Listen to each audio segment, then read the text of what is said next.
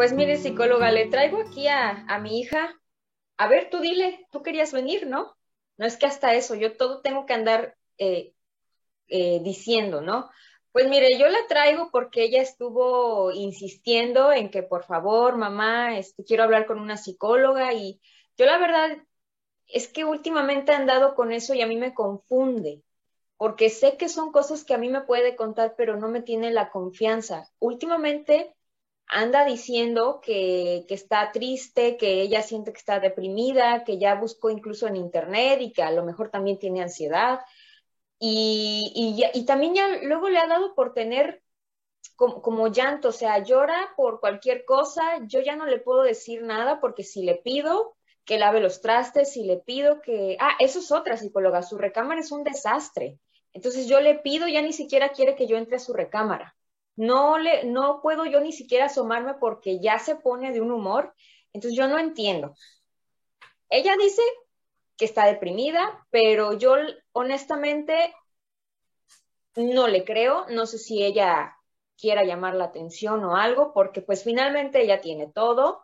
Este, sí, o sea, a veces su papá no, no puede estar siempre con nosotros, pero no nos falta nada. Yo he estado ahí siempre, tiene todas sus comodidades. Vaya, no vivimos en lujos, ¿verdad? Pero pues tiene su clima, tiene su tele, tiene internet, tiene su teléfono, tiene absolutamente todo. Y pues yo la verdad es que a ver si usted le puede sacar qué es lo que tiene, porque yo no entiendo. A ver, psicólogo, o sea, ¿el problema lo tengo yo? ¿Es lo que me está intentando decir? O sea, que lo que le está pasando a mi hija, yo yo soy la del, el origen del problema. Óigame, o sea, a ver, el que la niña se autolesione y se hace sus cortaditas esas y que de repente como que se le falta el aire, como que pánico de ansiedad, dice usted que se llama, que se ahoga y todo. A ver, yo eso lo veo como debilidad, sinceramente. ¿Usted sabe cómo me fue a mí en la vida? Yo tuve que chingarle, tuve que chingarle, porque de otra manera no se puede. Y esta niña es una consentida, eso es lo que está pasando. O sea, no puede ser posible que porque yo siempre le he dicho a mi hija, tú puedes, tú, tú, tú, tú vas a salir adelante, le tienes que chingar. Ahora resulta que eso es malo. Ay, o sea, no, definitivamente no. No creo que el problema venga de mí, ¿eh? Hola, psicólogo. Oiga, aquí entre tengo una duda. Bueno, más que nada una duda, una consulta. Quiero preguntarle, ¿qué hago con mi hija? Realmente se la pasa todo el día en la computadora. Realmente ya no sé ni qué hace ni qué ve y realmente me molesta. La otra vez ya le quité la computadora durante un mes. Sí, ya sé que estamos en pandemia y está en la escuela, pero eso no me importa. Ella tiene que estar con nosotros. Y así que, ni modo, tiene que hacerlo. Pero usted como psicólogo, ¿usted qué cree que debo hacer? Yo realmente ya intenté todo, ya le prohibí el celular también, las salidas, y simplemente la niña no entiende. ¿Qué es lo que puedo hacer? Psicólogo, le traigo a mi hijo.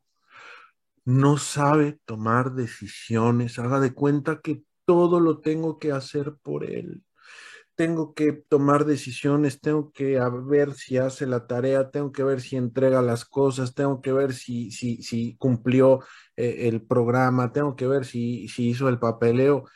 O sea, haga de cuenta que es un inútil, es un inútil psicólogo. Dígame, ¿qué puedo hacer con mi hijo? No sé qué hice, todo lo tiene, todo lo sabe. A lo mejor yo me equivoqué, no lo sé. A lo mejor yo me equivoqué pero a eso vengo porque no le veo futuro a mi hijo. Y bueno, bienvenidos otra vez al nuevo podcast de Mentes Brillantes Online. Este podcast se llama ¿Por qué mi hijo, por qué mi hija no me quiere? Madres asfixiantes, hay en la madre. Y pues bueno, me encuentro con mis colegas, la psicóloga Edith Yepes, la psicóloga Ingrid Viveros, el psicólogo Jesús Temix y su servidor, el psicólogo Antonio Nieto. Bienvenidos a todos. Este tema, uff. Como ustedes saben, la mayoría de estos podcasts los utilizamos no para promocionarnos, en realidad es material terapéutico. Se lo mandamos a nuestros propios pacientes y, por eso lo hacemos con toda la intención y, bueno, los ejemplos no son específicos, desafortunadamente son generalizados. Y aquí la experta es la psicóloga Edith Yepes, ya tiene 750 años de experiencia en esto de ser madre y bueno, ya sus hijos también me hablaron, me dijeron, por favor, por favor, dile que haga este podcast, por favor. Yo pensé, yo pensé que ibas a decir, tiene 750 años de experiencia como profesional, te la te pasaste. Como profesional, ella es psicóloga familiar y bueno, especialista en esta onda. ¿Qué onda, Edith? Cuéntanos, ¿qué rollo con este cosa? Bueno, pues eh, para empezar, a mí me gustaría eh, hablar de las razones por las cuales insistimos hablar del tema y desde cuándo queríamos que este podcast se llevara a cabo. Porque nos ha llegado y nos llegó a partir de la pandemia muchísimas mamás así, muchísimas mamás que no saben lo que está pasando con sus hijas, no saben qué está pasando con sus hijos y, el problema en sí, la, punta del iceberg son la que los hace llegar a nosotros, pero el, el trasfondo del problema, que es el fondo del iceberg, es donde ellos no ven, o sea, las mamás no ven, no logran darse cuenta que el origen del problema está en la crianza que ellas dan. Esta manera de sobreproteger a la hija, esta manera de quererle dirigir la vida, esta manera de que yo sé lo que hago contigo porque yo soy el adulto y tú eres el adolescente. Y, y el problema, Edith, es que la figura materna en la cultura mexicana y latinoamericana es un bastión, es un pilar fundamental en la personalidad del individuo. Entonces, imagínate hablando de como mamá, que de repente vayas y le des en la madre, tú siendo el pilar fundamental del individuo futuro, ¿no? Esa es la importancia. Exacto. Y también eh, otro de los puntos que a nosotros nos preocupa es que de alguna manera esto ha sido una sobredemanda de casos en, consulta con todos nosotros. O sea, realmente lo hemos visto. Eh, otro punto es que es muy, alabar, es muy alarmante porque estamos tratando de hacer una prevención en algo tan, tan, tan fuerte que, que, luego es como un tema tabú, que es el suicidio, ¿no? Es una prevención de suicidios que desgraciadamente muchos de estos casos eh, en el mundo terminan así. Entonces, pues esa es nuestra intención, ¿no? Y también darle importancia a, la posición, como decías tú, de la, figura, de la, figura materna dentro de la sociedad y de la cultura este, mexicana y de la cultura en sí de Latinoamérica, ¿no? Que es lo que donde nosotros vivimos. Y bueno, este, no sé, alguien más si quiera comentar sobre esto. Yo, de hecho, ahí, ahorita que decías de los suicidios, pues es una de muchas consecuencias que llegan muchas veces a tener este caso. Empieza en ocasiones como autolesiones y ya cuando avanza, pues se envuelve suicidio. Y estaba hace poco leyendo que sí existe una estadística a nivel mundial que dice que el suicidio es la tercera causa de muerte entre adolescentes, ¿no? La tercera. Entonces, este, está en el top 3. Y también, bueno, otra de las razones que, para complementar, por las cuales decidimos hablar también de este tema, es porque, bueno, lo decíamos tras bambalinas, ¿no? Esto es algo que se observa más comúnmente en las en mujeres, en las madres que en los padres. No es exclusivo de las mujeres, pero eh, acuérdense que estamos hablando de nuestra experiencia en consulta y nuestra experiencia y consulta pues la gran mayoría son mamás las que acuden con sus hijos o sus hijas a terapia. Y una de las características, quizá ya porque sea un patrón de comportamiento muy común entre ellas, es que vienen, o sea, pareciera que, que toda, son, son mujeres que, que, que dan mucho por sus hijos, por su casa y por su marido a lo mejor, ¿no? pero finalmente terminan exigiéndole demasiado a sus hijos, como en esta cobranza de ahora tú págame lo que yo hice por ti. Y ese es un discurso por el cual, eh, por, eso se llama así, ¿por qué mi hijo no me quiere? Porque esa es la pregunta que nos hacen muchas veces las mamás en, consulta. Es que yo no entiendo por qué me, más que no me quiere, no entiendo por qué me rechaza. ¿No? Porque ya lo tienes hasta la madre, hace mucho tiempo. No te lo podemos decir en terapia. ya le rompiste la madre a tu hijo, a tu hija. Reacciona, por favor, y te vamos a explicar cariñosamente por qué. ¿Cómo llegas a eso? Exacto. Y para hablar de eso, y para hablar de eso, pasamos al siguiente punto, que es hablar de las características de una madre que es así, una madre asfixiante. Tanto lo que dice, cómo lo dice y cómo se comporta, ¿no? No sé con quién, quién quiere empezar con esto. Yo. bueno, ah, bueno. Ah, bueno. Ajá, Antonio. Todos, sí, todos al mismo tiempo, vamos. todos tenemos algo que decir. Todos tenemos algo A ver, Jesús. Bueno, yo seré breve. Considero que el punto más importante es el adultocentrismo, porque es un factor que considera al adulto como eje, eje principal de todo, pero este eje quiere volver a los adolescentes y a los niños como un adulto. Eh, no importa que tanto el niño tenga que jugar como una necesidad de desarrollo, es que tiene que hacer sus obligaciones cuando realmente lo que más debe darle prioridad es el juego, como algo que sabemos los psicólogos. Desde, ahí es donde aprenden, donde se desarrollan y donde crecen eh, todos los factores del ser humano. Los adolescentes tienen que cumplir roles dentro de la familia, cuando realmente eh, un adolescente tiene otros propósitos y nuevos conocimientos que adquirir y ser una esponja ante el mundo. Pero este adultocentrismo y ese control que proviene del adultocentrismo quiere volver eh, todo ser humano pequeño en desarrollo como alguien que debe a fuerza cumplir ciertos roles eh, de adulto, cuando no es así.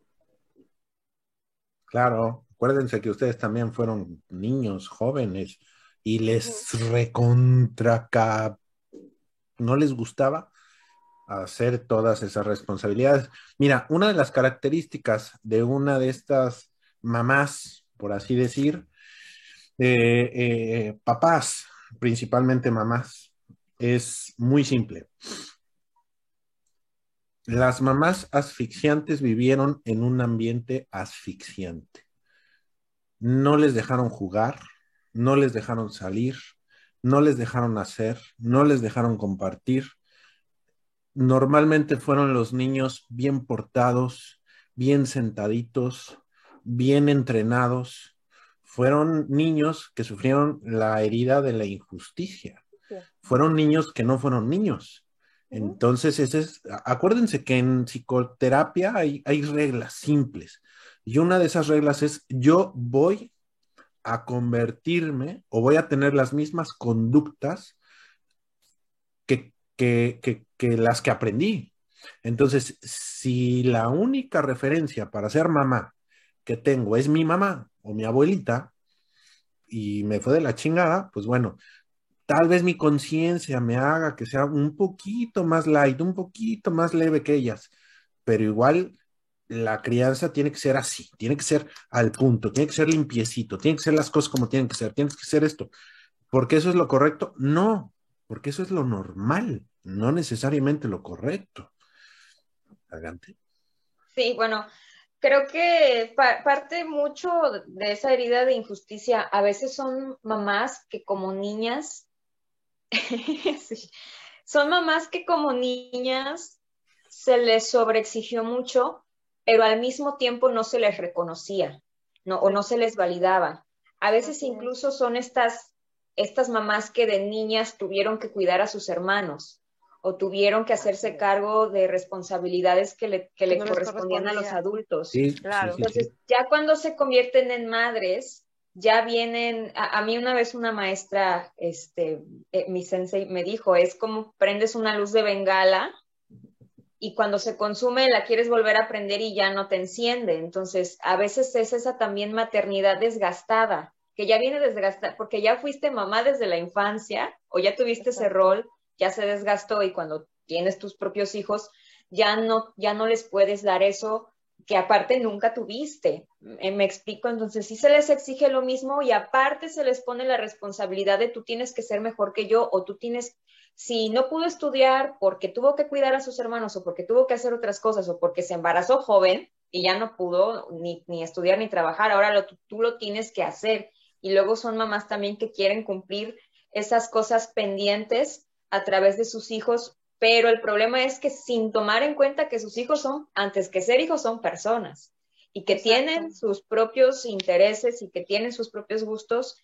Y ahí es cuando se viene gestando esta manera de criar con, con, autoritarismo, de que me vale cheto que quieras, no me meto a investigar ni por qué te gusta, o sea, a mí no me interesa porque te gusta, lo único que interesa es lo que yo sé que está bien. ¿Y de dónde sacan esa idea? ¿no? O sea, muchas veces yo les pregunto a, las mamás, oiga, ¿y usted de dónde saca la idea de que así son las cosas? ¿Quién se lo enseñó? ¿no? Y ahí se traban porque se dan cuenta de que, ¿cómo decirlo? O sea, su, su lógica nunca se dieron cuenta de que la aprendieron, porque esto es paulatino y esto es desde la infancia. Exacto. Y ahorita que hablaba. El enfoque, perdón, Edith, las mamás asfixiantes son logro adictas. El logro, la consecución de algún tipo de objetivo, de meta o de logro para con sus hijos es imperante en sus conductas. Es una persona que te puede decir, oye, ¿y qué pasa si lo deja hacer? ¿Y entonces qué va a hacer en la vida? ¿Y entonces cómo le va a ir? Y no, imagínate, no, no, no. va a hacer nada, te dice. No, es feliz, no hace nada. Sí, lo que pasa es que a mayor control, a mayor control, es la manera en cómo ellas se controlan. A menor control, mayor descontrol de ellas mismas. Por eso ellas no sueltan. Y porque detrás de esa, de esa herida de, injusticia está eh, este punto de la perfección constante. Entonces, a un niño que se, no solamente que, haya crecido eh, con una herida de injusticia, a lo mejor pudo haber crecido con otra herida, herida de rechazo, herida de abandono, pero fue un hijo sobreexigido y fue un hijo que se le exigió demasiada perfección o que lo que hacía no era suficiente para su mamá.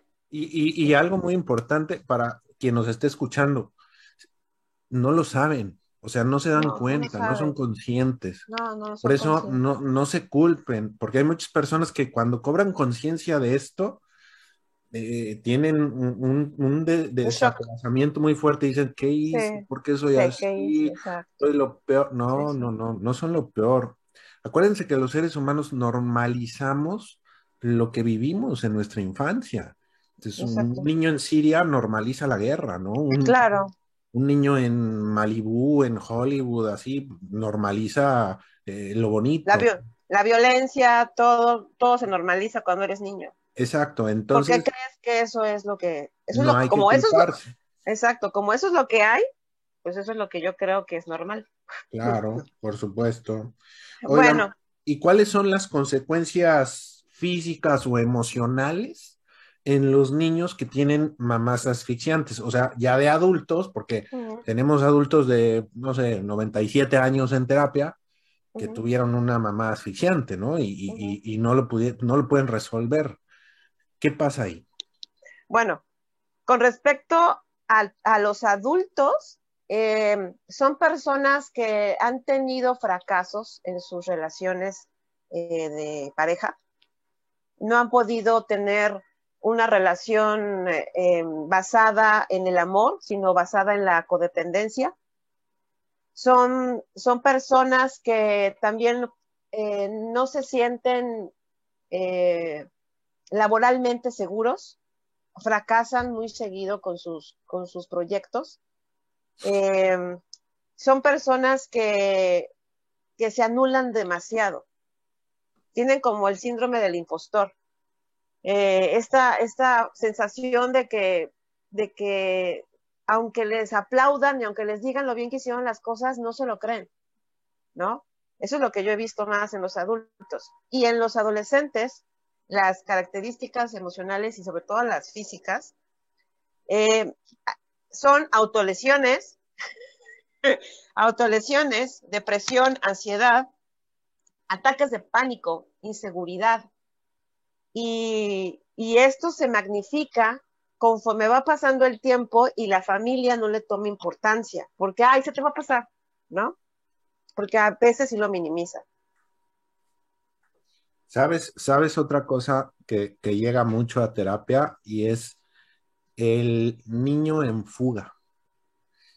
El niño en fuga tiene 25 años, 35 años, 45 años y está en fuga, porque el problema de las madres asfixiantes es que no sueltan el vínculo, o sea, no, No. sueltan el control con el, con el tiempo, siguen controlando. Hay madres asfixiantes que escogen las parejas de sus hijos o las parejas de sus hijas, porque ellas son la autoridad. Y el problema es que cualqui- eh, desde la adolescencia o la juventud, cualquier tipo de conducta en rebeldía, uf, es increíblemente castigada por la madre asfixiante, ¿no? O, o- o es una situación, si no es castigada, es una situación de profundo eh, eh, eh, sorpresa, dolor. eh, ¿en qué fallé? ¿Qué estoy haciendo mal?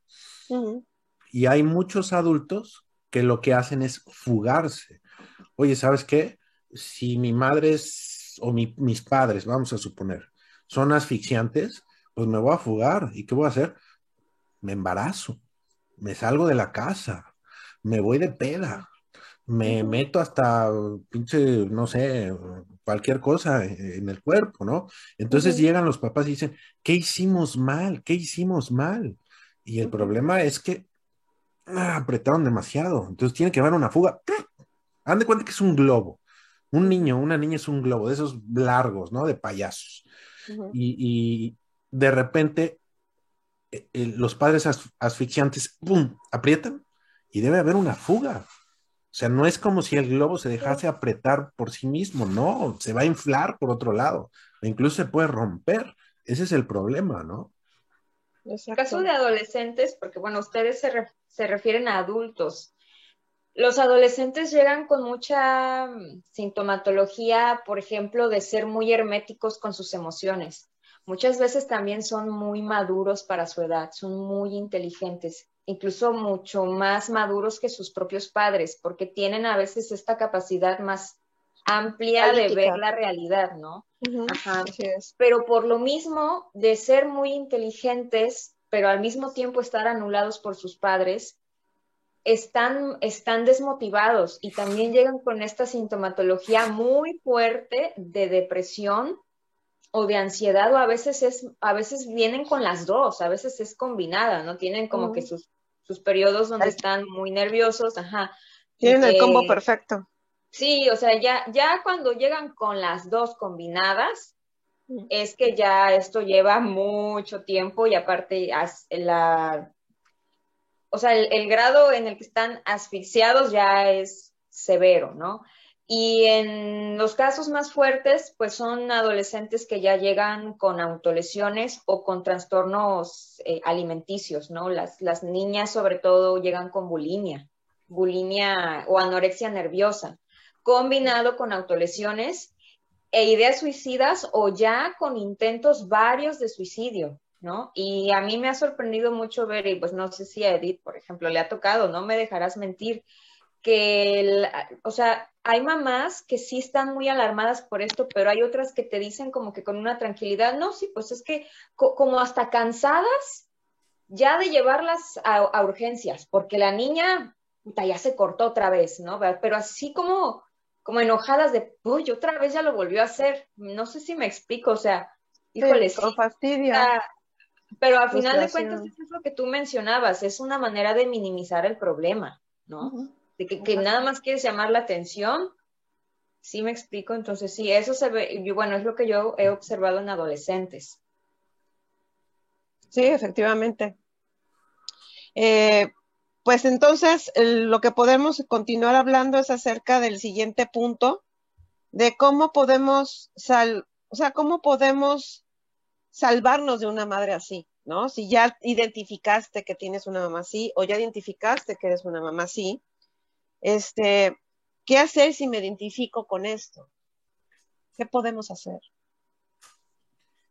Pues mira, Número uno, y esto es algo muy importante, tienes que tener o debes tener la simple apertura para tal vez cambiar tus esquemas cognitivos, porque esto supone el hecho de que a lo mejor te equivocaste.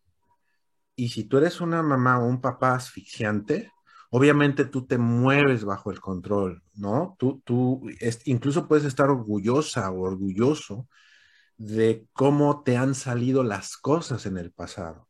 Entonces, en el momento en el que tú empiezas a pensar, a lo mejor me pasé, a lo mejor no hice las cosas bien, entonces esto puede suponer una afronta a, lo que tú mismo significas, una afronta a, tus propios constructos mentales, una afronta a tus propios logros, ¿no?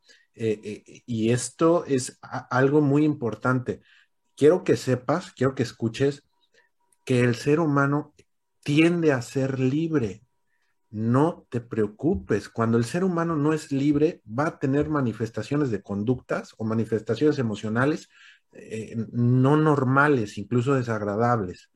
No podemos dejar de, permitir la libertad en un ser humano, aunque sea tu hijo o tu hija, aunque no tenga la sabiduría o aunque a lo mejor tú sepas mil cosas más que él o que ella. No podemos dejar de, negarle e, e, esa parte, ¿no? Eso es lo, algo que yo diría al principio permítete esa apertura de tal vez darte cuenta de que lo que te funcionó antes ya no funciona. Exacto. A mí lo que me gustaría decirles son tres cosas. El primero es el tener la capacidad, claro, ¿verdad? Acompañado de un proceso terapéutico, de salirte de ese abuso emocional para que tú puedas entender y, y entendiendo al mismo tiempo que no le debes nada a tu mamá, nada. Porque eh, culturalmente nos hacen creer que a la madre le debemos todo. El cuarto mandamiento, ¿no? Honrarás a tu padre y a tu madre. Y este, y este mandamiento de honrarás a tu madre y a tu padre luego como que se transgiversa y como que se da un malentendido.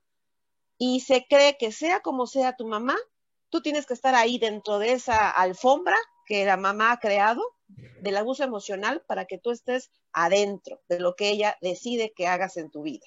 Entonces, yo lo que digo primero es eso, ¿no? Identificar que lo que mamá ha hecho hasta ahora, y lo digo con todas las letras, es un abuso emocional.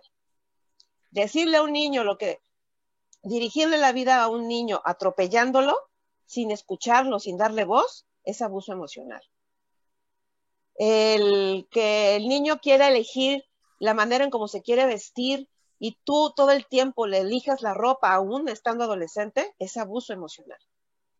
Si, si tu hijo quiere hacer ciertas cosas y tener ciertas amistades y tú todo lo controlas porque tú todo le cuidas, es abuso emocional. Eh, la sobreprotección es abuso emocional. Y así puedo dar muchos ejemplos. Otro punto es comprender que mamá no es lo que tú idealizaste, porque mamá es un ser humano que se equivoca. Mamá no es perfecta. Mamá no es la Madre Teresa de Calcuta. No es verdad.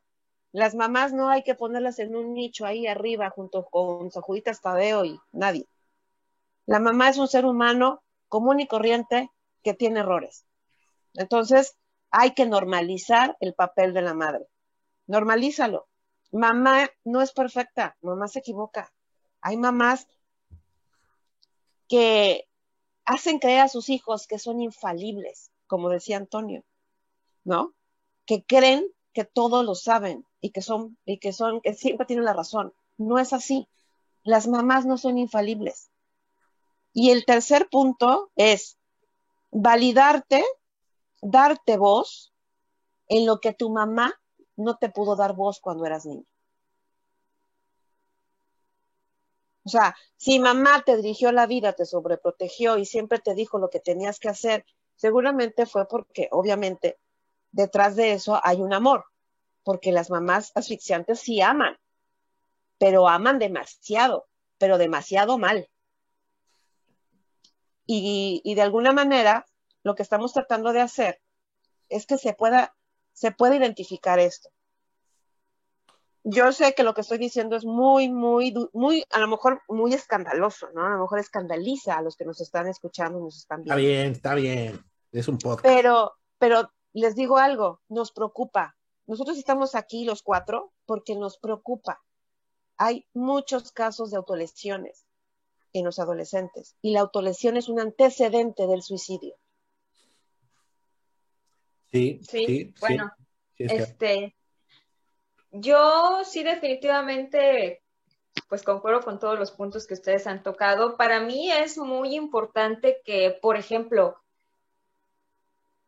lo que yo percibo es que quizá como adulto, hijo de una madre asfixiante, a lo mejor se tienen más herramientas o más libertad de, de, trabajar esto en terapia, ¿no? Porque pues obviamente ya cuentas, en muchos casos ya se cuenta con la libertad, ya se vive independientemente, pero pues tú sigues con la huella de haber tenido una madre así. Casos donde aparentemente es más compli complicado es con adolescentes que viven con su mamá y obviamente dependen de, pues de, de del De de sus padres, ¿no? Y que van a estar es. ahí atrapados hasta que ellos encuentren la manera de salir este, de, de ahí. Pero, pero hay, también hay muchos adolescentes que me dicen, no, es que yo, a mí ya me urge cumplir 18 para ponerme a trabajar y salirme de aquí. Pelarme, en realidad claro. no, sí, y ni, no tienen idea de lo difícil que es independizarse y que cada día es más y más difícil. Ellos la van a tener más difícil que nosotros, ¿no? Y no es por espantar a nadie, pero estando en casa, aunque falten muchos años para dar ese paso de salir del nido, lo más importante es aprender a poner límites. Y así como dice Edith, o sea, aceptar que, tu mamá es así, ¿no? Que, que, que, tienes una mamá abusiva, que quizá no tienes la mamá que a ti te hubiera gustado, pero finalmente ya esa fue la que te tocó y esa es la que tú tienes que aprender a aceptar porque ella tiene un pasado y ella es resultado de su historia. Entonces, ya lo habíamos platicado en otro podcast. Antes que nada, pues... Ponte tantito a investigar cuál es la historia de tu mamá, porque seguramente eso te va a llevar, te va a ser quizá más fácil el proceso de aceptarla, porque Así no es. la puedes aceptar así porque sí, porque te, la, porque te lo dice tu terapeuta. Claro. Tienes que tener claras las razones por las cuales la vas a perdonar o la vas bueno, y como otro punto importante a destacar en caso de que tú seas adolescente, hijo de una madre asfixiante, es que a pesar de que muchos digan lo contrario o tú mismo no lo creas, aunque seas menor de edad o en la jerarquía de la familia tú seas el hijo y se supone que no tienes la misma autoridad de tus padres, de todas maneras que sepas que tú tienes derecho a establecer límites. Y obviamente estos límites tienen que venir desde, desde el respeto y la asertividad. Pero, pues ya diciéndote eso, pues si hay dudas acerca de qué límites poner, pues es, es importante tratar esto en terapia, porque como lo platicábamos hace un momento, es importante que aceptes a tu madre tal cual es, pero aceptar no quiere decir aguantar y tolerar maltratos. Para eso es importante aprender y aprender a poner límites en específico es un arte y de hecho tenemos todo un podcast hablando de eso, pero sí, eso lo quería recalcar. Muy bien. Yo te quiero decir a quien estés escuchando, ya para empezar a concluir este tema, supone la destrucción de lo que tú crees que es correcto, de tu forma de crianza, el hecho de que te des cuenta que a lo mejor te equivocaste. Eh, lo dije anteriormente, todos los seres humanos estamos buscando ser libres, pero como papás, yo soy papá, como papás quisiéramos que a nuestros hijos no nos pasara nada. ¿A expensas de qué? Pues a expensas incluso hasta de la relación padre-hijo, madre-hijo. Y esto no es correcto. A nuestros hijos les tienen que pasar cosas para que aprendan. En terapia te vas a dar cuenta que a lo mejor eres una madre sobreexigente o asfixiante o un papá asfixiante. Ven, grítalo, cántalo, llóralo, vamos a ver qué hacemos en terapia, ¿no? Pero el chiste es, ya, por favor, no pierdas. Hay dos cosas muy importantes que unen al papá y al hijo. Y esas cosas son el respeto y la admiración. Si tú pierdes el respeto, si ya no te admira tu hijo, entonces no te va a quedar otra más que lanzarle la soga del miedo. Y ahí se rompe todo, ya no va a haber relación, hay infinidad de hijos que ya no quieren ver a su mamá, ya no quieren ver a su papá, incluso hablan mal de ellos, ¿no? Y no solo mal, los insultan, pinche viejo, pinche vieja, no quiero volver a ver su pedo, no sabes el trauma que me hizo porque ya te explicamos, hay muchos factores. Tienes que entender a tu mamá, tienes que entender a tu papá y tienes que entender que tienes la capacidad de cambiar. Eso es lo que nos define y nos diferencia de todos los animales. Nosotros podemos cambiar. Aunque te digan animal o tu apodo sea animal, puedes cambiar animal. Entonces, eh, hay esperanza. El chiste es buena terapia. Bueno, eh, yo lo que me gustaría eh, tocar en estos puntos de, finales de, la, de las recomendaciones de lo que me toca a mí son tres cosas.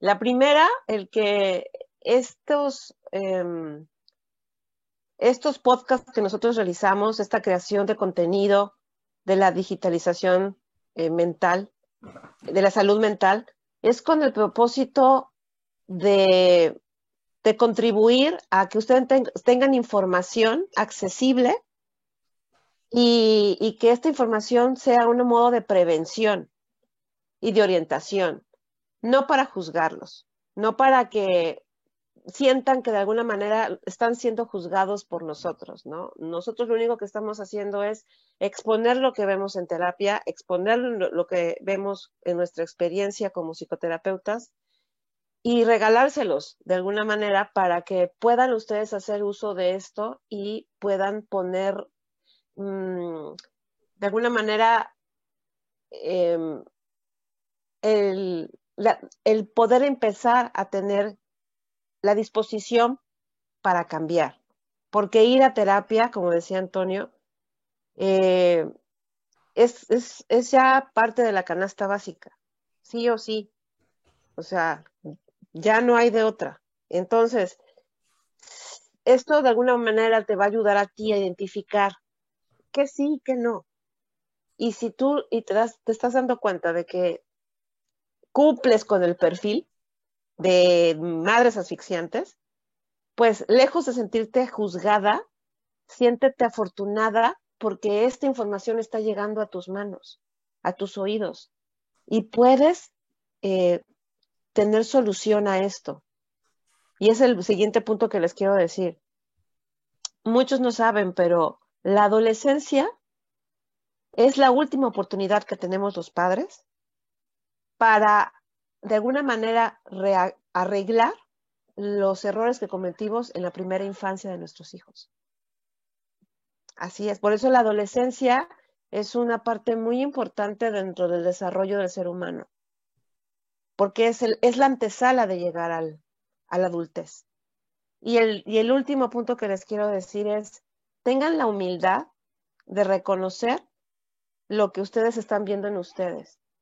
Porque si realmente quieren a sus hijos, puedan tener la humildad de tomar cartas sobre el asunto. Están a tiempo. Porque si nosotros hacemos este contenido, es porque vemos en terapia toda esta situación de autolesiones, de depresión, de ansiedad, de, eventos de crisis, de, pánico, de ansiedad, porque es la antesala muchas veces de los suicidios. Entonces, pues eso, es lo que yo les puedo decir y con eso termino.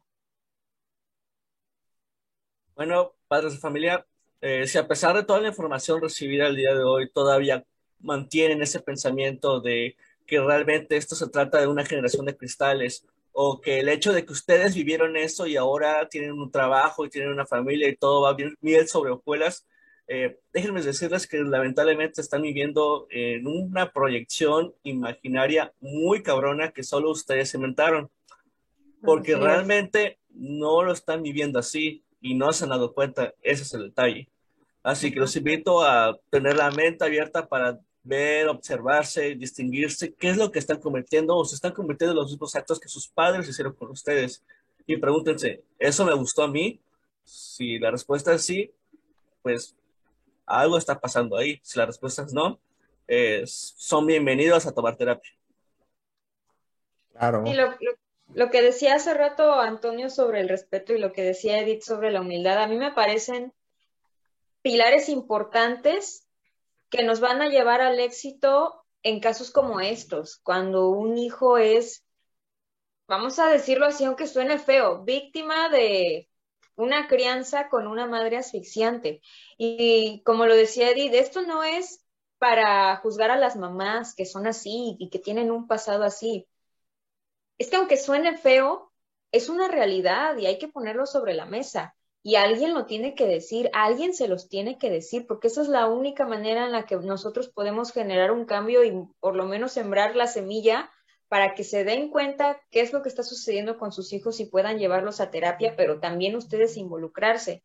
La humildad es importante porque si ustedes los llevan desde la humildad, que también van a ser confrontadas, no con los errores, sino bueno, con la historia y ver qué podemos hacer, van a ver que sus hijos les van a empezar a tener ese respeto que se ha perdido por pues, cosas que no se han sabido llevar de la mejor manera, ¿no?